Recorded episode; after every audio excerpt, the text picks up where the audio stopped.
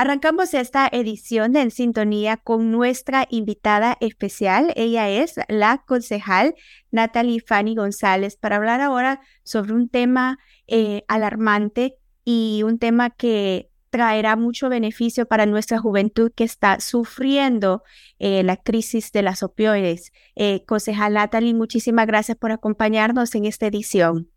Mil gracias por la invitación. Siempre me contenta de estar aquí con, compartiendo contigo y todos los que están escuchando y viendo tu programa. Muchísimas gracias, concejal Natalie. Bueno, como lo adelantábamos, hoy queremos eh, informarle a nuestra comunidad sobre la existencia o un acuerdo con un eh, centro de rehabilitación para jóvenes que están luchando en contra de la drogadicción. Si por favor eh, nos puede compartir eh, más detalles de esta noticia que trae mucha esperanza para todos los padres de familia y los jóvenes que están atravesando sobre, por una situación difícil como esta. Sí, este, mil gracias por, por la invitación a hablar de este tema que es tan preocupante. Como tú sabes, desde que yo llegué a esta posición en diciembre del 2022, el tema número uno para mí desde que yo llegué aquí ha sido esta crisis de fentanilo que están enfrentando nuestros jóvenes. Eh, las llamadas a mi oficina, he ido a eventos y he hablado con muchos padres, el 90, 99% de ellos latinos, desesperados porque han visto como sus hijos o personas que ellos conocen han caído en esta, en esta droga. Entonces, desde el momento que me tenía en diciembre, eh, me puse a investigar el tema y encontré de que en el estado de Maryland no existe centro de tratamiento para jóvenes que están eh, pasando, que están usando drogas, pues, que están en este mundo de, de, de usar eh, drogas y hasta han habido, se han habido casos donde los niños han muerto. Entonces, debido a eso, empecé a empujar hacia una pelea que he tenido armada, tanto a nivel del condado como a nivel estatal, para que nos den fondos para abrir centros de tratamiento para estos niños. Finalmente, después de largos meses eh, y tener reuniones con tanto con el personal del gobernador de Maryland, Wes Moore, como el personal de nuestras, nuestro departamento de salud aquí en el condado de Montgomery, logré este de, de, de poder abrir eh, centros temporales con la, con la meta de que en unos años, porque se va a tomar tiempo construir un centro este, al nivel del condado más grande eh, para, para poder eh, ayudar a estos jóvenes. Entonces, ya finalmente hoy en día existen tres centros de tratamiento, incluyendo aquí en el condado de Montgomery, y, tres más que están justo fuera del condado, pero que tenemos acceso, em, donde los chicos menores de 17 años de edad que tienen eh, uso de problemas de, con las drogas, pueden estar este, siendo internados para que se limpien el sistema, tengan este, terapias, tanto psicológicas, porque esto es un problema psicológico también, mental, como, como físico. Entonces, eso, eso finalmente lo hemos logrado. Es totalmente gratuito, eh, no importa su estatus migratorio. Eh, más bien, lo que me llama la atención es que los casos que yo he visto son de ni niños que han nacido aquí, ni siquiera son niños inmigrantes, pero todos son latinos al final del día. Em, y eso es importante saberlo. La otra cosa que es importante destacar es que si los niños tienen menos de 12 años de edad, necesita la autorización de los padres para que estos niños sean internados en este sistema, en estos centros de tratamiento de droga. Este, y si, es, y si son mayores de 13, entre 13 y 17, eh, entonces se necesita la autorización del, de la, del adolescente, ¿me entiendes? So, ese, esa es la, la parte clave. y bueno, hasta el, hasta el hoy, hasta el día de hoy hemos tenido ya muchos niños, especialmente en mi distrito, de chicos que viven en Glenmont, Aspen Hill, Wheaton, eh, Silver Spring, es que ya están internados en este, en este programa. Em, y bueno, muy, muy temprano para decir si es exitoso, pero el hecho de que ya están recibiendo, recibiendo tratamiento es algo para celebrar. Em, y por último digo que esto es algo que requiere que todos como comunidad estemos pendientes. Eh, yo como mamá, que tengo dos chicos, una, una niña en middle school y otro en elementary school, estar muy pendiente de quiénes son sus amigos, porque esto le puede pasar a cualquier familia, ¿ok? Eso es algo que hay que tener en claro. Estar pendiente con quién hablan nuestros hijos, qué están viendo en, en las redes sociales, em, y, y, realmente entender de que como comunidad aquí en este condado sí damos ayuda en estos casos y en muchos otros tipos de cosas, pero en este caso que es una pandemia realmente que de droga, este, finalmente ya tenemos esa ayuda.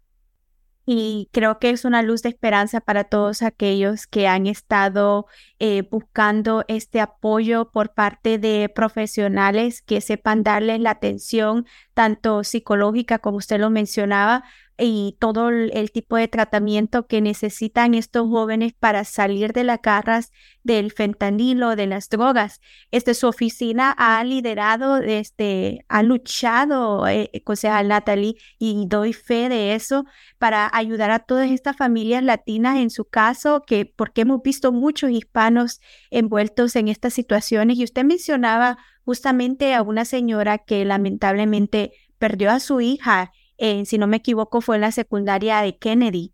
Y esta señora eh, latina, quien también la vimos eh, participando en audiencias públicas en el Consejo, ha también luchado para que se encuentre o eh, se establezca un centro donde los jóvenes puedan recibir esta atención. Entonces, como usted nos mencionaba, em, hay ayuda sin importar del estatus migratorio. Queremos recalcar ese punto para nuestra audiencia que nos escucha, porque a veces nuestras familias, eh, por no saber la información que existe este recurso, optan por no buscar la ayuda. Y la información es poder, la información vale oro y por eso queremos que todos los que nos escuchan en este momento que corran la voz y conocen a alguien en nuestro condado de Montgomery que está enfrentando una situación como esta, que no tengan miedo. A veces la falta de un seguro médico hace que no se busque ayuda, porque piensan... Y esto, exacto. Sí, esto no importa tampoco los ingresos de la persona. Este, si usted piensa que usted hace mucho dinero, no se preocupe, eso tampoco es un, un impedimento para darle ayuda a, a sus hijos, a las personas que conozcan. Estos, estos tratamientos de salud de droga son muy costosos especialmente los donde se ponen la, al joven internado en un sitio. Y nada, el, nosotros lo, lo, estamos cubriendo porque sabemos lo importante que es. Esto es una pandemia. Entonces, lo, lo otro que quiero este, recalcar es que la, el teléfono para llamar, si usted tiene esta, esta situación o conoce a alguien, lo más fácil es que llame al 311, que es el número del condado, y lo transfieren al centro de crisis del condado. Si usted no quiere usar el 311, el cual es en español también, este puede llamar directamente al centro de crisis que es el 240-777-4000. 240-777-4000. Y si por casualidad de vida usted dice, no, necesito más ayuda, llamo y no me atienden bien, entonces usted me llama a mí, a su concejal, y aunque sea, si usted no vive en mi, en mi distrito, no importa, donde, usted que, donde sea que usted vive en el condado Montgomery, el teléfono de mi oficina es el 240-777-7870. 240-777-7870 y si habla español, obviamente. Eh, bueno, nada, la, cuestión es que nos estamos ayudando y este programa va a ser exitoso si, mm, si la gente lo usa y si lo estamos usando porque ya estamos casi a capacidad y por eso mismo, porque estamos ya casi a capacidad, de todas las camas disponibles para que los chicos estén internos en estos centros, estamos buscando ya otro centro, otro, otro, un FED, un quinto centro. Eso en espera a que el centro gigantesco que va a venir en unos dos, tres años sea abierto. No podemos esperar dos, tres años. Por eso esto es para allá. Para allá. Concejal, ¿dónde están estos centros? Mira, este, el que queda aquí en el condado de Montgomery es un sitio que se llama Avery Road Treatment Center. Eh, está por Rockville. Eh, y los otros dos que tenemos ya abiertos, hay uno que está en Crownsville, que está casi llegando a Baltimore, y otro está en Delaware, está lejito, están como una hora de aquí, ¿me entiendes? Pero hay uno que sí está en el condado de Montgomery, depende de la, de la situación de la persona. Este, lo cierto, como te dije, estos son sitios donde se, se pone la, el adolescente internado y queremos abrir otro más aquí en, Montgomery County, pero por lo menos tenemos uno en Montgomery, otro en Crownsville, Georgia, otro en Delaware y otro que estamos abriendo, lo más seguro va a ser cerca de Baltimore. Um, son diferentes sitios y como te digo, eh, no son fácil eh, encontrar estos sitios de salud porque estos sitios de salud, centros de, tratamiento requieren eh, permisos muy, muy detallados en términos de, del lugar donde están ubicados y el tamaño y lo que tienen por la seguridad de los pacientes y de los doctores que están yendo ahí. Entonces, por eso es que están en estos sitios en particular y, y bueno, lo importante es que ya están ahí y hay que usarlo. Bueno, y eso es muy bueno destacarlo. Concejal, usted mencionaba hace unos instantes de que mm, jovencitos mayores de 13 años eh, tienen que firmar un documento para hacer, eh, recibir esta rehabilitación. Pero, ¿qué sucede cuando un joven no quiere aceptar la ayuda? ¿Se pueden ser llevados en contra de su voluntad a estos centros? Eh, no se pueden llevar a ellos, a los adolescentes en contra de la voluntad. Y uno de los motivos es que para ser exitoso este tipo de tratamiento, tú tienes que querer estar ahí.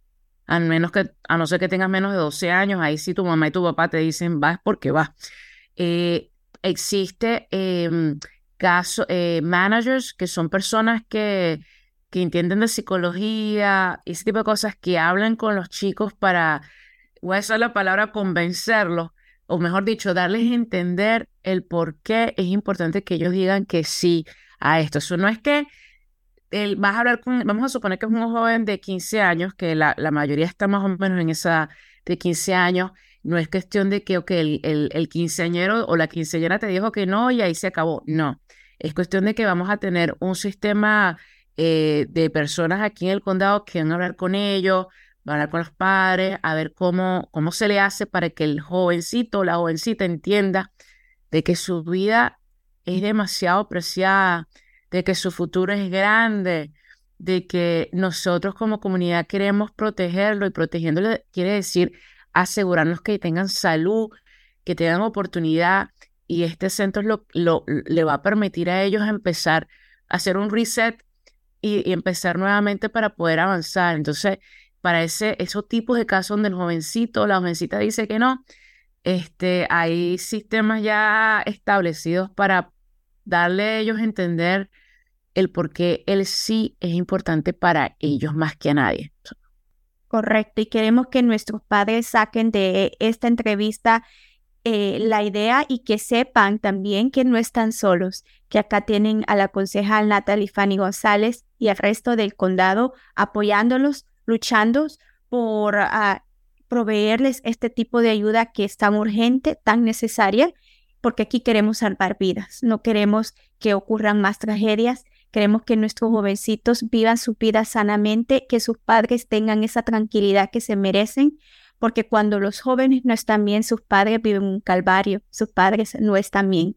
Entonces queremos que por favor nuestra comunidad eh, tome esta noticia como una buena noticia. Existe esta ayuda, estos centros de rehabilitación con apoyo financiero que está dando el condado y que no están solos, porque a veces nuestros padres se sienten que están en un país desconocido, que no se desenvuelven por barreras del idioma y que no tienen el apoyo económico para enfrentar estas crisis, pero eh, hoy les traemos esta buena noticia de que existen estos recursos y esta ayuda. Concejal, ¿algo adicional que usted guste mencionar antes de concluir esta entrevista? No, gracias por la información y por favor acuérdese, llame el 311 o a la línea de crisis del, del condado que es el 240-777-4000. Muchísimas gracias, eh, concejal Natalie, un placer. Este, esta será nuestra última entrevista para el mes, eh, perdón, para el año 2023 y nuevamente en el 2024 la vamos a tener con mucho cariño en más ediciones de Sintonía. Ha sido un año maravilloso teniéndola en el condado. Increíblemente ha pasado ya un año desde que tomó posesión como concejal. Sí, ha pasado el tiempo rapidísimo, hemos logrado muchísimas cosas y ha sido un gran placer estar en esta, en esta aventura contigo y todo el personal de comunicaciones del condado. Gracias por el apoyo y feliz año.